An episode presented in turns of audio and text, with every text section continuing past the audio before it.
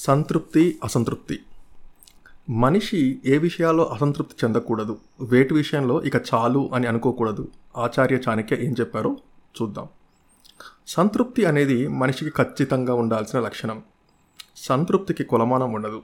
ఒకటి దొరికితే మరొకటి కావాలనిపిస్తుంది. అది దొరికితే ఇంకోటి ఇలా కోరికల చిట్టా పెరిగిపోతూనే ఉంటుంది.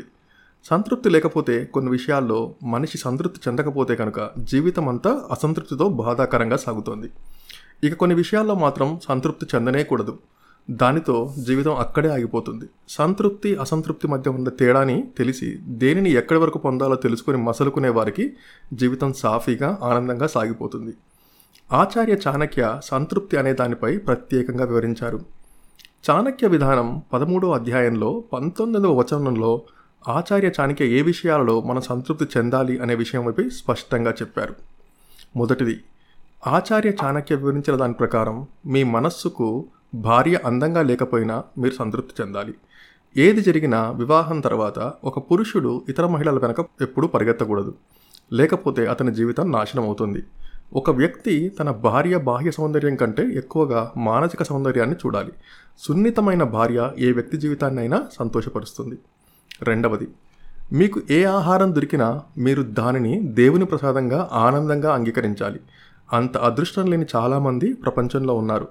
కాబట్టి ఆహార విషయంలో కోరికలు కలిగినప్పుడు దొరికిన ఆహారం నచ్చలేదనిపించినప్పుడు ఆ వ్యక్తుల గురించి ఆలోచించండి. మీకు లభించింది దేవుడి చిత్తం నుండి దాన్ని ఆనందంతో స్వీకరించడం నేర్చుకోండి. మూడవది ఎవరైనా తన వద్ద ఉన్న డబ్బుతో సంతృప్తి కలిగి ఉండాలి.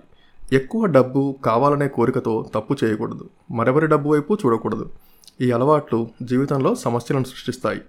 తర్వాత ఇవి చాలా ఇబ్బందికి గురి చేస్తాయి దుఃఖం కలిగిస్తాయి. అందువల్ల మీ ఆదాయంతో సంతృప్తి చెందడం నేర్చుకోండి. అలాగే మీ ఆదాయానికి అనుగుణంగా డబ్బు ఖర్చు చేయండి. ఒక వ్యక్తి సంతృప్తి చెందాల్సిన విషయాలు ఇవి.